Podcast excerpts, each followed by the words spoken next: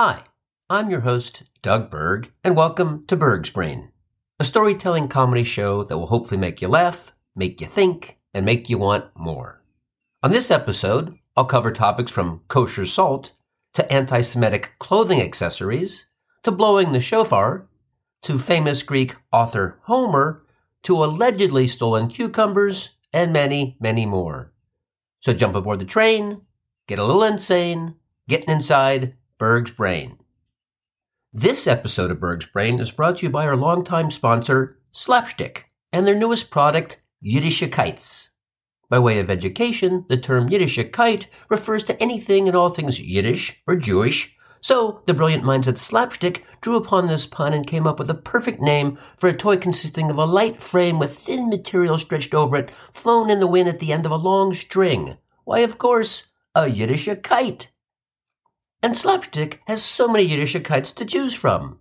There's the Cavellin Magellan, the Wayabchai, the Tzitzi Fly, the Schnorer Sorer, the Flyam Lachayum, the Up Up Unoy Vey, the Who Needs Ben Franklin when you have Ben Gurion, the Chayaz Kite, and for our non-Jewish customers, the Pigs Might Fly Kite, and for our golfing enthusiasts, the Tom Kite. And each Yiddishakite is hand-sewn in Haifa. All strings are made from recycled tala tzitzi, and the K in Yiddishakite is embossed in a hand-stitched circle, guaranteeing each high flyer is 100% kosher. So, if you're struggling, grounded, unable to reach a new height, run to the store and shmaya Yiddishakite. Play us away, Peapod.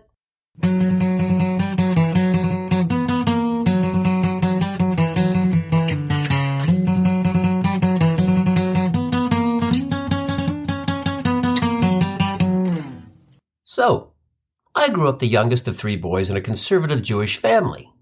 For those of you not familiar with Judaism, conservatism isn't a political bent, it's one of the three Jewish movements and ways to practice Judaism. The first and most intense is Orthodox. Orthodox Jews adhere to strict kosher diets, dress in all black, women wear dresses down to the ankle, men have bushy dark beards, wispy braided sideburns called payas, and if living in New York where many do, they often work in the diamond business, metalsmithing, gem setting, brokering, and selling. And this rather exclusive and unique relationship with the diamond industry goes way back to the 15th century, when European Jews were given limited choices in occupation. See, Jews were prohibited from buying land, engaging in agricultural practices, and with the church condemning the handling of goods and money, working in the banking or diamond industries were a few of the options available to the Jewish people. And clearly, this condemning of handling goods or money was a church-driven Christian decision, as no rabbi in his right mind would have condemned his flock for handling money or selling diamonds.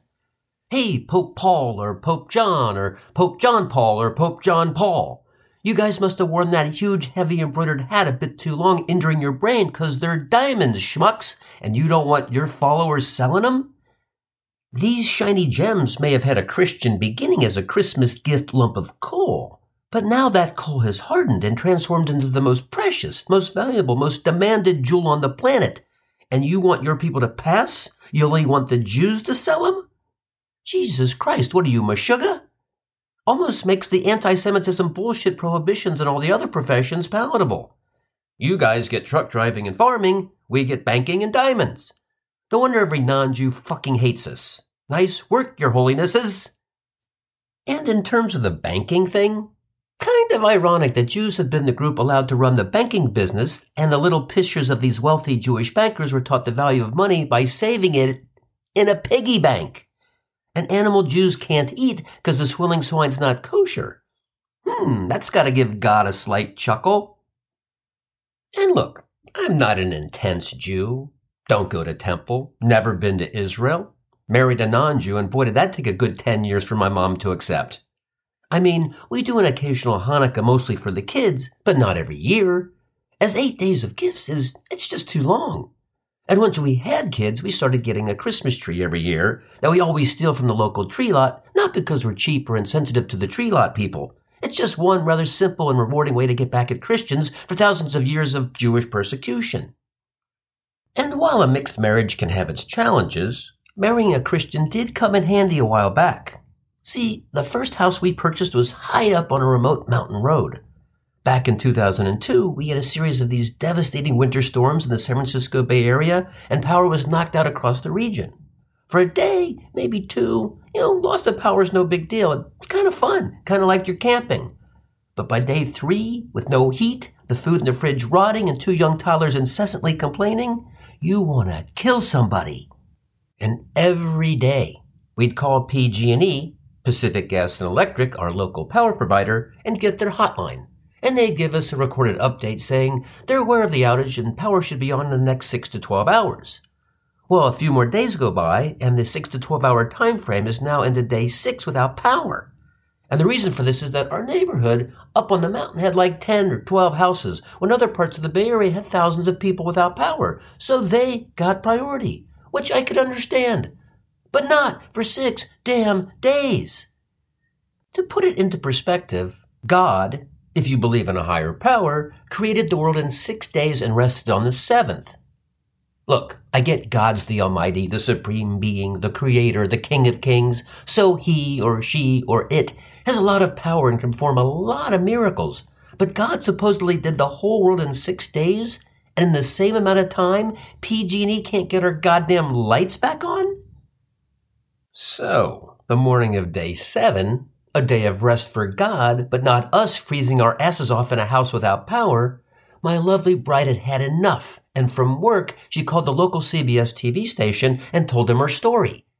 She then called me and asked if I could meet the reporter at the house in 10 minutes. I said, hell yeah, send them up. So, 10 to 15 minutes later, a news truck drives up, and at this point, it's raining cats and dogs and other assorted domesticated house pets as the heavens have opened up and it's dumping. I grab an umbrella, meet the reporter and cameraman on the car deck, and she starts interviewing me right then and there.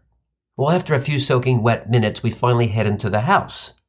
She has the cameraman take a few dramatic shots of rotting food in the fridge, Coleman stoves and lanterns, the thermostat registering our house temperature at a teeth-shattering 41 degrees, and she continues the interview with her final question of, what's been the hardest thing to deal with over the last 6 days?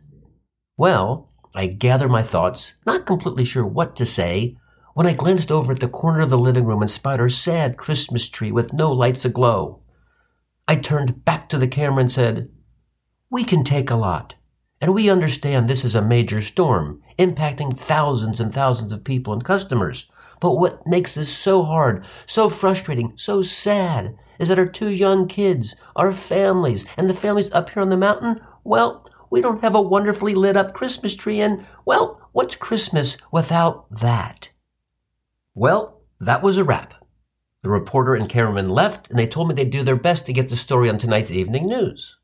So a little before 5, we headed over to a friend's house that had power, and damn if 5 o'clock rolled around and Channel 5 News comes on and the anchor looks right in the camera and says, the Bay Area's been rocked by torrential rain for days, and while many of our viewers have had their power restored, there's a small group of families that have been stranded without power for 6 days. So let's go to Anna Rodriguez reporting live in Mill Valley. And damn if they don't cut to me at my house and run a 3-minute story with the final kicker about the unlit Christmas tree. So, after the broadcast, some dinner and drinks, we headed home and went to sleep that night. Still no power. First thing in the morning of day 7, I told my wife, I'm leaving here and I'm going to drive around until I find a goddamn PG&E truck or car or something with a PG&E logo on it and let them know we're still without power. So, I jump in my car, drive down the road, and in less than a minute, I see parked over on the left side of the road a convoy of 6 or 7 big blue PG&E trucks. So I pull over quickly, jump out of my car, and run over to the first truck. The guy rolls down his window, and I say, oh my God, I don't know if you guys are aware, but there's a number of families stranded without power just up the mountain. If there's any way you could help us, we would be so appreciative. Well, the guy takes a drag of a cig, blows out a thick stream of smoke, and says, yeah, funny. That's just where we're headed as some motherfucking asshole got on the news last night and ripped us a new one for not keeping his damn Christmas tree lit for little Johnny and little Cindy, so we're getting that asshole's lights on pronto, tonto. Well, luckily, Either the guy didn't see the story or he didn't recognize me as I slowly angled away and nonchalantly covered one side of my face with my left hand and said, "What kind of douchebag jerk-off would do something like that with all that you're doing for this community? God, that pisses me off. Well, if you need any help getting to the area, let me know." "Yeah, thanks, pal," he said. "But we know exactly where the problem is, and you and your neighbors, even asshole Andy, will have your power back on before lunch." And I replied, "God bless you, sir. You guys are the best. Merry Christmas," as I slunk away back to my car and got the fuck out of there as fast as possible so he and the others in the crew didn't realize I was asshole Andy.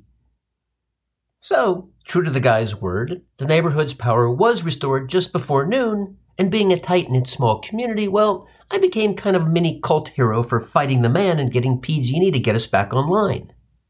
And remember, this was back in 2002, when all we had were VCRs and VHS tapes, and that's what our friends used to record the news spot. The next night, with everyone's power restored, the happy neighborhood gathered at our house to watch the segment, and well, let's just say I didn't have to buy alcohol for a good 6 months with all the beer, wine, and booze the appreciative neighbors showered on asshole Andy. And while we watched the video a few times and I made a few copies to send to my brothers and friends, I could never show it to my parents. To this day, some 20 years or so later, they've never seen or heard the story. Reason being, if my conservative Jewish parents saw the video of their youngest son on TV pointing to a Christmas tree in his house and saying, "What made this power outage so hard, so sad, was that my family, especially their 2 grandchildren, were without a beautifully lit up Christmas tree, and what's Christmas without that?" Well, let's just say there's a high probability I'd have been disowned, cut out of the will, and most likely been forced to find a local seamstress to resew the foreskin back on my circumcised penis. So, while this Christmas tree story provides solid evidence that I'm not a practicing Jew, I am a Jew, and I know of our persecuted history. And it's been a hell of a history. And for what? Back in the old days, B.C., before Christ, you know, the original Jew for Jesus, Jews were kicked out of Egypt, then Babylon, Persia, Greece, and Rome. After Christ came along and that whole immaculate conception nailed to the cross, "I was a Jew, now I'm a Christian," David Copperfield switcheroo, Jews have been expelled from over 100 countries, including Germany and that little Holocaust thing that quite a few anti-Semitic a-holes don't believe happened. And in addition to these one-way getaway sojourns, knee expulsions, we've been burned at the stake, slaughtered, and been at the fashion whim of trendy Jew-hating designers helping identify our ever-shrinking anti-Semitic Jewish population, as non-Jews really love dressing us up so the rest of the world can clearly delineate who the Jews are. As far back as 1215, Romans forced us to wear a badge of shame.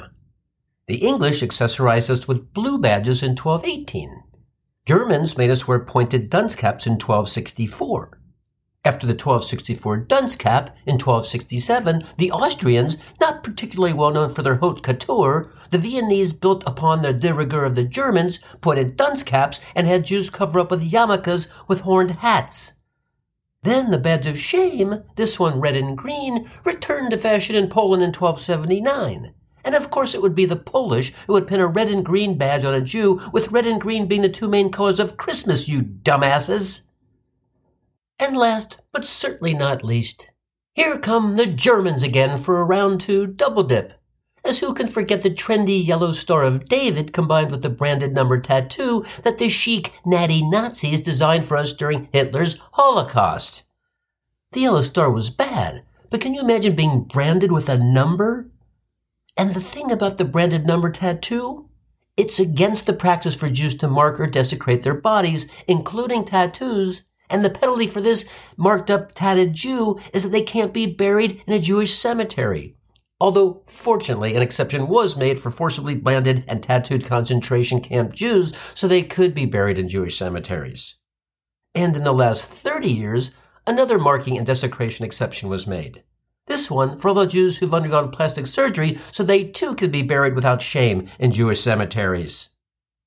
So, when you take into consideration all these colorful red, blue, and yellow badges so many anti-Semitic fuckers have used to identify and designate Jews throughout history, no wonder Orthodox Jews choose, And as the chosen people, they're pretty good at choosing. Orthodox Jews choose to avoid the primary colors red, blue, and yellow and choose to follow the depressing fashion stylings of self-deprecating comedian Richard Lewis and dress in all black. And in terms of the Jewish Sabbath, while most Jews embrace the Sabbath, Orthodox Jews take the idea of resting on the Sabbath very seriously. See, on the Jewish Sabbath, all Jews are prohibited from doing any of the 39 melachot, meaning work or activities, but only the Orthodox follow these to the letter of the law. So, for the Orthodox Jews, from Friday sundown to Saturday sundown, no plowing, reaping, cutting, bundling, threshing, winnowing, sorting, grinding, sifting, kneading, baking, cooking, shearing, whitening, bleaching, combing, dyeing, as in clothing, not actual dyeing, because trust me, a lot of Jews dye on Shabbat. And the list goes on. No spinning, stretching, weaving, unweaving, tying, untying, ripping, trapping, slaughtering, skinning, salting. Although you'd think with kosher salt, we Jews could salt till our blood pressure hits 300. And wrapping up the list of Shabbat no-nos, no tracing, scraping, building, demolishing, extinguishing, kindling, carrying, finishing, and my two favorites, no writing of two or more letters and no erasing of two or more letters. So I guess it's okay to start a sentence with the letter and word I, as in, I don't know why anyone follows this meshugah practice, and it's okay to erase the word I, but you throw in a second letter like a T to spell the two-letter word it, then you realize you broke the law with that second letter, and now you need to erase the T, but that's breaking the law. Oy vey izmir. Well, based upon the extremely limited number of letter-containing words a Jew can write or erase on the Sabbath, you can bet there aren't a lot of New York Times crossword puzzles getting done in Brooklyn, Miami, or Tel Aviv on a Saturday. And with no cooking, no driving, no electronics, a trip to Best Buy in a Cadillac to buy a stove is also highly unlikely on an Orthodox Shabbat. And back to kosher salt for a sec. Notice how Jews are very limited with their spices.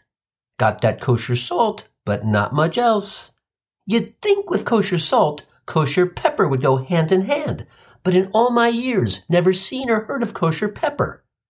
Can just see a conversation between a young Orthodox son working his way up the family business of his kosher salt-selling father. So, Papa, the kosher salt thing's killing it. Sales are up across all demographics, including non-Jews, which is fantastic. So maybe we expand, branch out, and start selling kosher pepper? And of course, the elderly, cranky, stubborn father snaps, Kosher pepper? What are you, my sugar? We do kosher salt. We stay with kosher salt. We stick with kosher salt. We are not expanding to goddamn pepper and the other goddamn fakakta spices. What's next, Shmendrik? Kosher turmeric? So, no kosher pepper, but I did hear the world's leading kosher salt producing company, Israel-based David's Kosher Salt, recently expanded its consumer base by winning the salt contract with the Manhattan Snowplow Division to use their kosher salt to melt ice on the roads next winter. Mazel tov, Davids! Although I also read that the deal almost fell through when Brooklyn's large and powerful Hasidic community demanded every snowplow have a mezuzah bolted to the driver's cage, but thank God, cooler heads prevailed and they compromised. No mezuzah requirement, as long as every driver wears a tallis and leaves their blinker on while he or she sprays the roads with kosher salt. Now, in addition to the intense religious devotion and traditions, Orthodox Jews also tend to distinguish themselves from other Jewish sects as they have this distinct body odor, a combination of BO, chopped liver gone bad, and musty decaying prayer books. It's such a distinctive smell that Christian Dior is now expanding its Jennifer Lawrence-promoted Joy line of perfume to target a middle-aged Orthodox meshugah Manhattan diamond dealer demographic with Oi, the fragrance of nearly 6,000 years of guilt and suffering. Now, at the other end of the spectrum of practicing Jew, are the Reformed. Reformed is a liberal strand of Judaism characterized by less observance of strict Jewish law, a willingness to embrace greater openness to external influences, and more progressive values than the strict Orthodox. Reformed Jews have moved away from the traditional black suits, black hats, black beards, no driving or electronics on Shabbos for a more casual and secular approach, donning jeans and sweaters as their temple outfit, cruising to services in a Tesla, and they have no qualms texting the rabbi during Haftorah readings. The Reformed rabbi, often a woman, which is fantastic, leads her congregation flanked by an ever-present, over-enthusiastic, guitar-playing teenager The kind wearing a tie-dye yarmulke and a Jehovah spelled backwards is a good time t-shirt. And the sermons, unlike the dark, depressing, heavy Orthodox ones about original sin, dangerous Palestinians, or why coveting thy neighbor's wife is fraught with consequences, Reform sermons target helicopter parents, overscheduled children, or the best wine pairing for knishes. And while Orthodox Jews fell when they schlepped to see Barbra, as in Streisand, perform at the Hollywood Bowl, Reform Jews embraced the mosh pit at Beastie Boy concerts, a group composed of three nice rapping, and I don't mean Christmas rapping, Jewish boys. Another musically related distinction between Orthodox and Reformed is in how they approach certain traditional songs and hymns, with Orthodox songs sung in a heavy, somber, solemn tone, while Reformed renditions target a younger audience through faster, hipper, cooler versions. And nowhere is that more evident than in the 11th century composed song Adon Olam, containing lyrics about God's greatness, all-empowering existence, and ability to bring reassurance to people. Here's a traditional Orthodox version of Adon Olam. Adon Olam, Asher Malach, Beterem Kol, Yesir Mifra, Leet Nazar, Rechef Tzokol, Azai Melech Shemo Nikra. Now here's a newer, hipper, reformed version. Adon Olam, Adon Olam, Asher Malach, Asher Malach, V'terem Kol Yitzir Nivra, Li'es Nasa, Li'es Nasa, B'chef Sokol, B'chef Sokol, Azai Melech Shemo Nikra. Adon Olam, Asher Malach, V'terem Kol Yitzir Nivra, Li'es Nasa, B'chef Sokol, Azai Melech Shemo Nikra. Think that gives you a pretty good idea of just how far apart these two practicing styles of Judaism are, and you can kind of see how the younger sect is drawn toward the Reform style as what millennial or Gen Xer doesn't love a good a cappella Adon Olam. So, we've touched upon Orthodox and Reformed, and their very different and distinct approaches. And then there's the third Jewish movement in practice, conservative, a go-between, a middleman, with strong ties to the Orthodox, probably less to the Reform, as in all my years of conservative Jewish practice, never saw a hopped-up guitar-playing kid doing his Pete Townsend arm-swinging final note on the modernized, fast-paced staccato version of Adon Olam. The only instrument I ever saw on our conservative temple stage was a shofar, a ram's horn trumpet used by ancient Jews in religious ceremonies and battle. The blowing of the shofar, as it's called, occurs during Rosh Hashanah and Yom Kippur, the high holidays, of which my brothers and I, when attending synagogue, always were. The only issue with waking and baking on Yom Kippur, the Jewish Day of Atonement and 24-hour fast, is that by noon, the munchies kicked in and the Tic Tac breath mints Zeta Zevi and the Chiclets Bubba Sadie doled out all day long didn't make a dent in our hunger pains. Years later, when that movie The Hunger Games came out, I thought, what dreck, what a piece of shit. Not one scene about the fast on Yom Kippur. And incredibly, the guy who directed this piece of shit is Jewish. Puh, you can bet his mom and dad aren't too happy. And kind of interesting that in the old days, this shofar horn was sounded as a battle signal, because the battle signal for Jews since they were proclaimed the chosen people has basically been, here comes another group of schmucks that wants to kill us. So run, Mordecai, run, Moshe, run, Mandelbaum. Our persecution kind of sounds like the Jewish version of Rudolph the Red-Nosed Reindeer. That to me always sounded kind of like a drag queen chorus line. On Dasher, on Prancer, on Donnan, on Vixen, on Comet, on Cupid, on Blitzen. And then there's Rudolph. What kind of reindeer name is Rudolph? How the hell does Rudolph fit with Dancer, Prancer, and Blitzen? And back to when I was a young Jewish boy chick at temple just hitting puberty, so everything was about sex. Hell, I thought the phrase blowing the shofar referred to a hammered bridesmaid giving head to the bridal shower limo driver. Oh my God, Miriam, look at Beverly. She's blowing the shofar. Oh, I think the shofar just shot his load as he screamed out, Tukiya, Savarim, finally ending with a robust teruah. And of course, as a Jewish boy, I have a Jewish mother. And my mom's a classic Jewish mother. She loves when I call her, but in her eyes, I never call enough. And when I do call, she doesn't make it easy, as every time she picks up the phone and hears my, "Hi, Ma," she launches into, "Why you calling? What happened? Something wrong? Kids okay? You lose your job? Not getting enough to eat? You throw out your back?" "Actually, Ma, just calling to say hi." To which he replies, "Well, why didn't you say so? You scare me to death when you call like that." And I say, "Call like what? How else can I call you?" And she snaps, "Don't be a wise guy, smartass." Oh, the joys of a good Jewish son calling his meshuggah a Jewish mother. And it's amazing how she always assumes I've thrown out my back. She never asks about the backs of the women in the family. The Jewish bad back apparently is limited to the male side.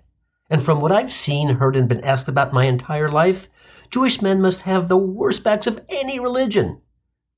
Don't hear about Catholics with bad backs, which is amazing, as I figured that ailment would have been passed down over time after their guy Jesus, who was originally our guy Jesus, had to schlep that heavy-ass, back-busting wooden cross through the streets of Rome, and when he got nailed to it, that slut's position had to put a lot of pressure on his L4 and L5 vertebrae.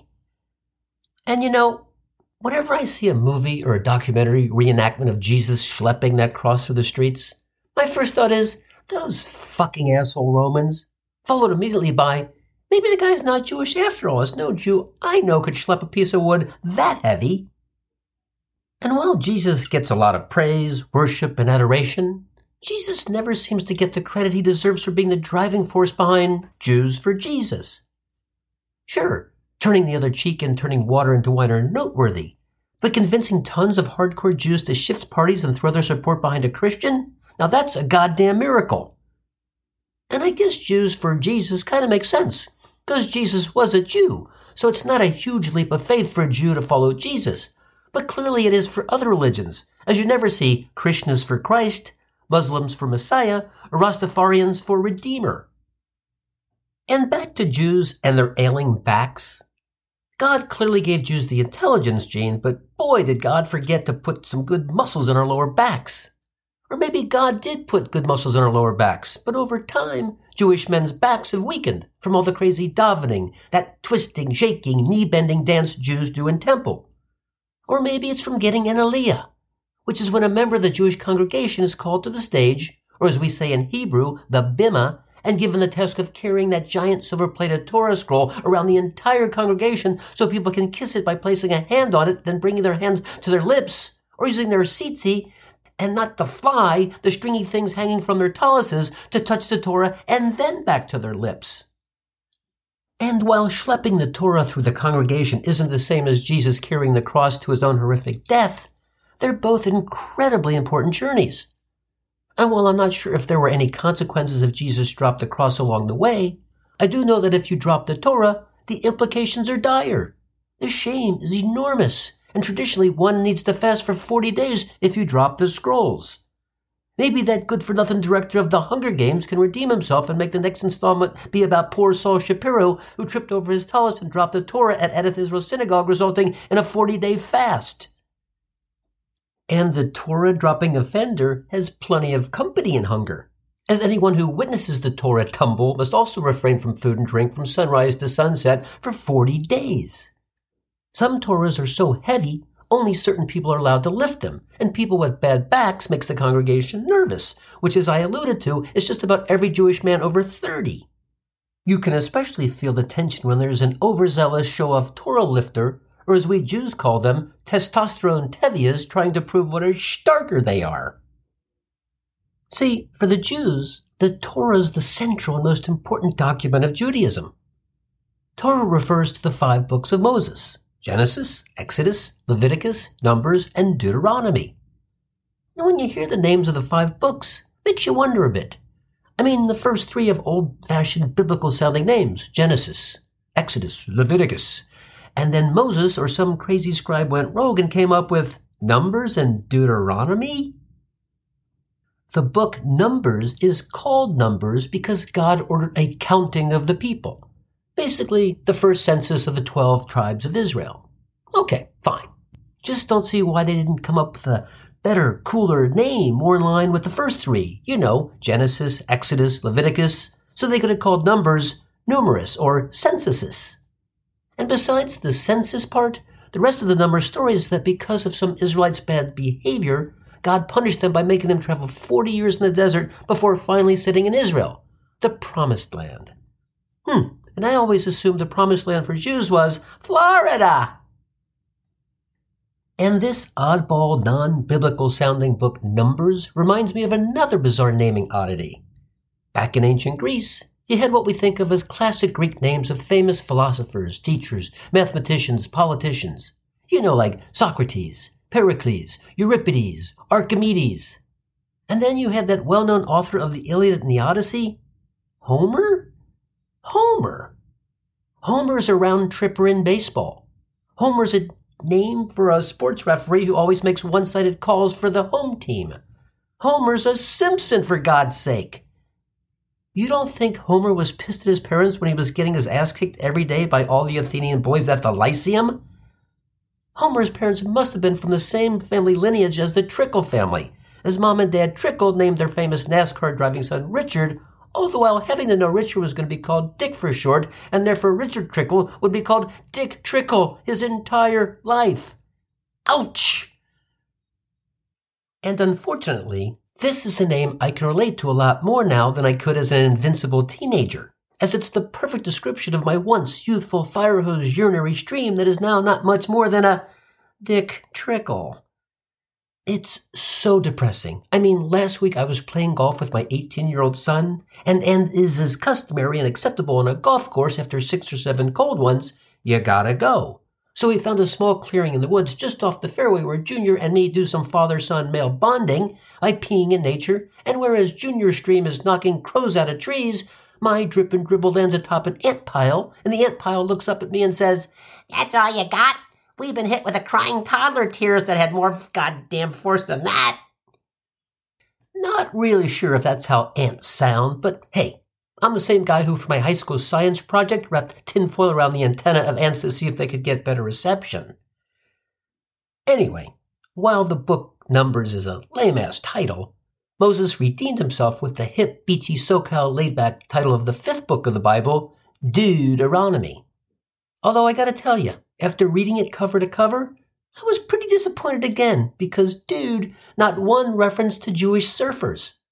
I figured Deuteronomy was a story about Israelite boarders riding those killer waves when the Red Sea parted, but not one reference to Hanging Ten. Only a reference to the Big Ten. No, not the Powerhouse Football Conference, the 10 Commandments. Anyway, back to Jews and the Torah. Never forget, as a 10-year-old boy back in 1970, when this movie hit the theaters called Torah, Torah, Torah. I was so excited that Hollywood finally made a movie about our Moses and the first 5 books of the Bible. But as we Jews learn again and again throughout history, I was met with even more disappointment, as just as no Yom Kippur fasting in The Hunger Games and no Hebrew suffers in Deuteronomy, Torah, Torah, Torah turned out to be a war film about the Japanese attack on Pearl Harbor. It had nothing to do with the Torah. Literally, bupkis. Thing is, even if it wasn't about the Torah, Hollywood could have maximized its audience and catered a little bit more to the Jews. All they had to do was make one of the kamikaze pilots half-Jewish, you know, like Hideki Hirschberg, thus making the pilot not Japanese, but Jupanese. Anyway, back to Jews and their bad backs. The more likely reason for this debilitating ailment is not from carrying around the Torah, or our crazy davening dance. It's from carrying around all that guilt our mothers put on us. And if it's not the guilt, it's got to be the extra weight we carry in our guts, putting unnecessary pressure on our lower backs as we're constantly being stuffed like pate-producing geese by our drill sergeant Meshuggah mothers who seem to be training every Jewish boy for a career in competitive eating. I'm shocked a Jew hasn't won the Nathan's 4th of July hot dog eating contest 80 years in a row, with demanding Jewish mother standing behind the rotund little mensch barking orders at him through a shofar like an Orthodox coxswain on a Jew crew team. And I joke about my mom, but you can never say she doesn't worry about her children 24/7. Never forget the time I went back to Cincinnati for my 20th high school reunion. I get in Friday, and after spending time with Mom and Dad, I headed out to the reunion. And it was a blast, so a few of us kept partying well after the bars closed all night till the sun came up. So I drive my drunk ass home, because that's what we did back in the day, parked the car and quietly tiptoed into the house, walked through the kitchen, living room, down the hall to the bedrooms, and I quietly passed my folks' bedroom on the left, and just as I got to my bedroom door, I heard my mom say, "Oh, thank God, Bobby, he's home." Here I am, nearly 40 years old, been away from home for 20 years, and my mom still waits up for me. And to top it off, she comes into my room, sits on the bed, gives me a kiss on my forehead, and says, "Out all night without a call, schmuck? Eh, whatever. At least you're home safe. You must be starving. What can I get you? I made kugel. I can warm up a knish, or I got your favorite, kreplach." And this 50-50 mental makeup of every Jewish mother, worry and feeding. No matter the situation, no matter the event, a Jewish mother's life is to feed you. During my sophomore year at college, for a bet, I shaved my head. A few days later, one of my brothers was turning 30, so I drove home to surprise him. It's fairly late, dark out, cold wintry February night, so I was wearing a beanie to keep my dome warm. I pulled into the driveway, grabbed my bags, and headed in to surprise Mom and Dad. After we hugged, I took off my cap, and Mom shrieked, "Oh my God, Bobby, he shaved his goddamn head!" And even after that jarring visual shock, in less than a second, she said, "Hey, you can tell me about the concentration camp haircut later, Meshuggah. You must be starving. What can I get you?" So think about that. I show up unannounced with a shaved head that triggers an Auschwitz analogy, and in less than a heartbeat, that's over with, and it's all about feeding her bubula? And I was lucky, because my mom was a great cook, and she was also a great bake. Yeah, that's what you call a Jewish woman who can bake cakes, pies, and cookies. You call them a great bake, not a great baker. Now, my wife's mom, who is not Jewish, is not a great cook or a great bake. This is a woman who never met a can she didn't like. Her recipe box has one card in it that reads, "Get can, open can, serve." And God love my mom, but she isn't what I would call the most positive person. Even her blood type is B negative. And you know how some people see the glass half full, some people see the glass half empty? My mom sees the glass with lipstick smudges and dishwasher spots on them. A few months ago, she came out to visit me, so I picked her up at the airport, and as one is wont to do in normal conversation after picking someone up at the airport, asked, "How was your flight, Ma?" To which she replied, "It landed. Whoop-de-doo." And I'll never forget. A few years ago, Mom turned 90, and we had an amazing party at my older brother's house. Really nice event. Afterwards, I'm driving Mom back to her place and going on about how great the party was. What a beautiful night. And she says, "The meat had no taste. You think your sister-in-law could use salt once in her life?" So I tried to change the subject and said, "You know, Ma, I really like the purse Aunt Nancy got you." To which she snapped, "Who needs a goddamn purse? It's so goddamn big. Where am I going? Camping?" So I try again and say, "Well, you sure got a lot of nice other great gifts." And she barks, "Yeah, and now I got to write 100 goddamn thank you cards. Who needs fakata gifts at my age? You want to give me a gift? Don't give me a gift." And while birthday parties are no picnic, going out to eat with my mom is a nightmare. No matter what she gets, it's never as good as what other people ordered. She always complains, "Why did I order that? Should have got what you got." And the PTSD she causes waiters and waitresses? The soup isn't hot enough. The toast isn't dry enough. The bacon isn't crisp enough. My mom holds the modern record for consecutive meals sent back at 173. You know how McDonald's is famous for the Happy Meal? Eating out with my mom is the unhappy meal. And Mom's kvetching isn't limited to meals. On one of my visits home, Mom wanted to get her car washed. But before we get to the car wash, she makes me stop to get gas because we only have 7/8 of a tank, which would last my mom 3 or 4 years with the amount she drives from her apartment to the grocery store, beauty shop, and weekly bridge game, which is unfortunately like playing keyboard with the Grateful Dead, as it's just a matter of time before one of the four players passes away, and to find a fourth requires a full-page ad in The Israelite, as there aren't many 96-year-old bridge masters around. But we'd better fill up, because God forbid Mom gets the urge to drive to Miami and only has enough gas in the tank to get to Tallahassee, as a Jew residing in Florida's panhandle is not going to cut it. It's Miami, Boca, or bust. And ever the frugal depression-era child, Mom reminds me that with every fill-up, you get a free car wash. At this rate, Mom must get 10 to 12 car washes a week. I don't know what the fear is of running out of gas for older people, but I know it's going to happen to me when I turn 80, so I fill her up, and even at $4 a gallon, the cost of the fill-up is like $1.38, which I pay for, at which point Mom flips out telling me to save my money as she reaches into her purse and gives me the exact amount including the 38 cents in change, as older people still carry around exact change. So, I reluctantly pocket the $1.38, and we drive to the car wash.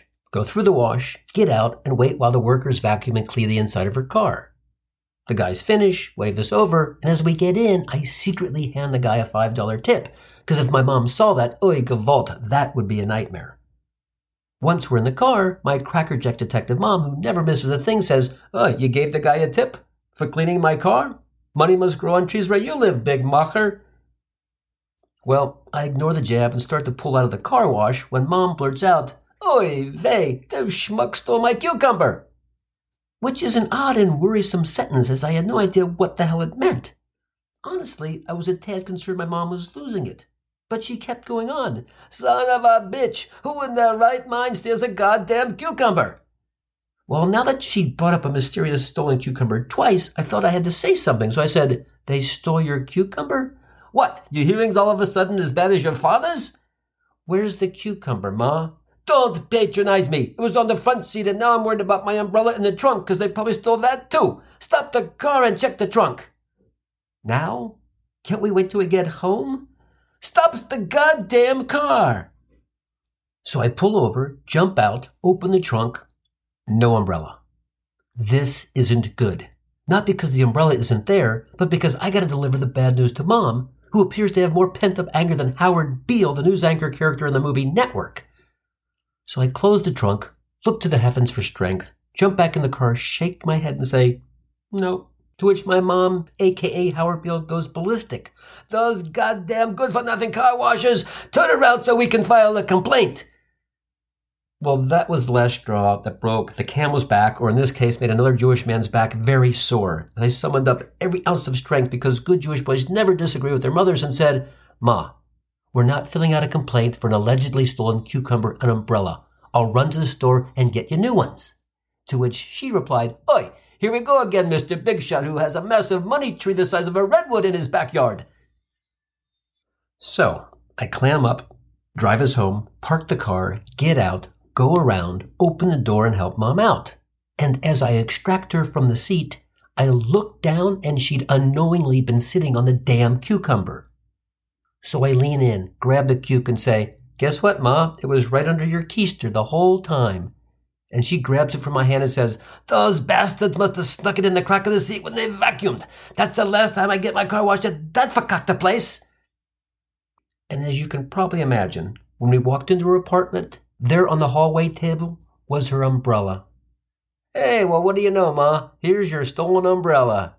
"Give me that," as she grabbed it from me. "Well, those thieves may not have stolen my umbrella, but I bet they stole something else from my trunk."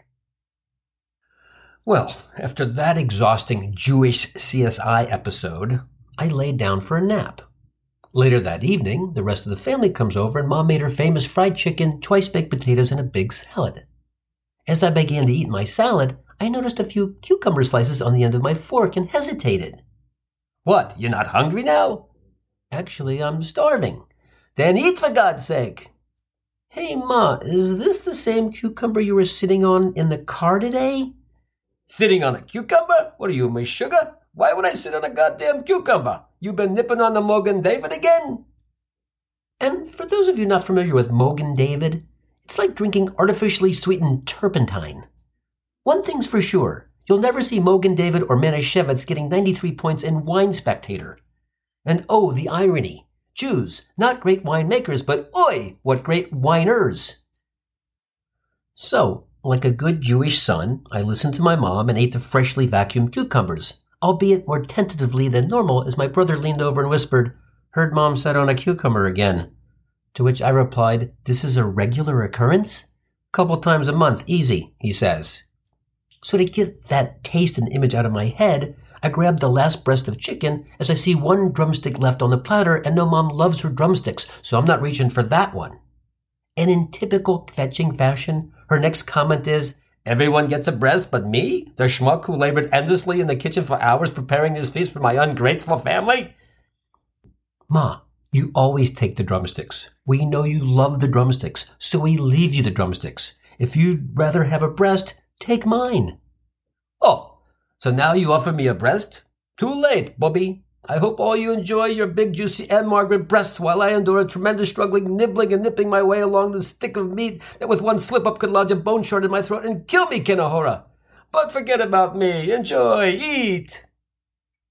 And who's kidding who? You ever see a Jewish mother pick at a drumstick, wing, or a rib? They savor it. They love it. Their fingers like eagle talons, calloused, powerful, yet delicate, able to microscopically clean a bone like an archaeologist uncovering a rare species of Homo erectus. And their teeth! They're like piranhas, razor-sharp incisors able to shred down to the bone in seconds. A Jewish mother falls out of a boat in the Amazon? The piranhas got no chance. Anyway, so after a week visiting my folks, I have to eat my final breakfast wearing sweatpants as I've gained at least 15 pounds and can't squeeze into my jeans. Finish, gather my bags, and start the goodbye process, which for a Jew is longer than the last 2 minutes of an NFL football game.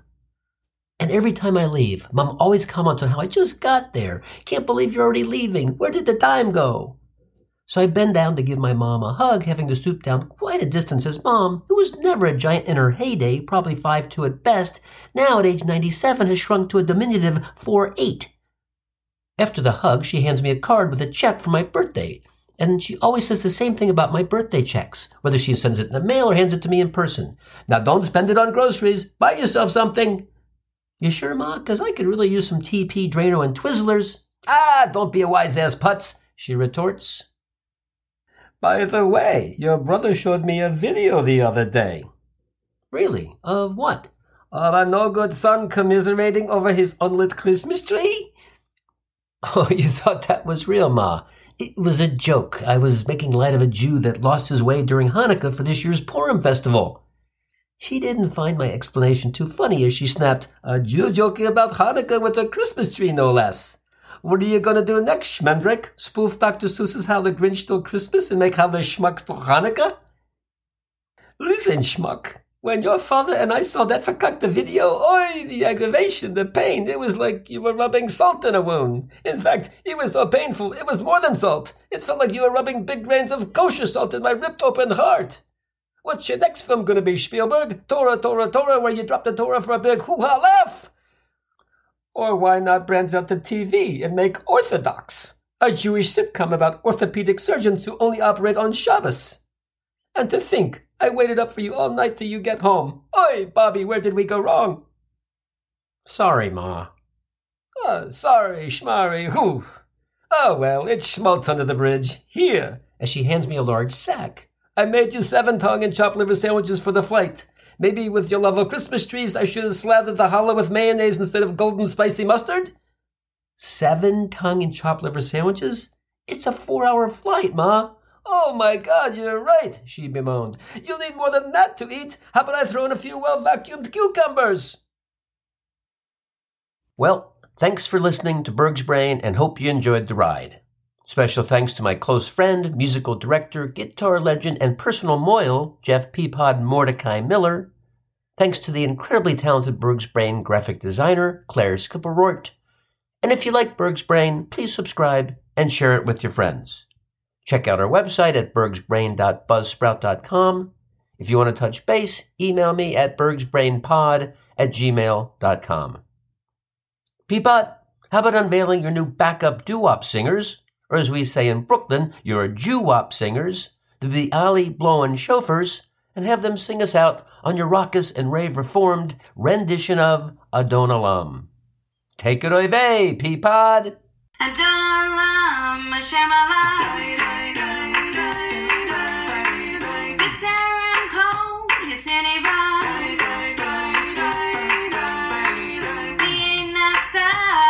Adon Olam, I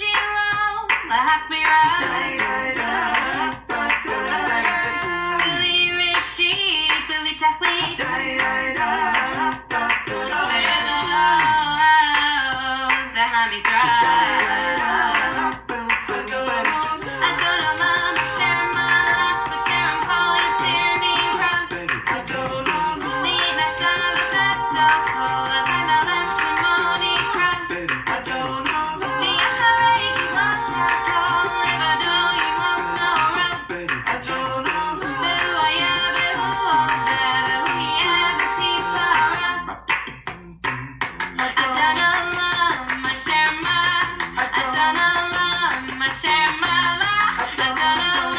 Olam, I share my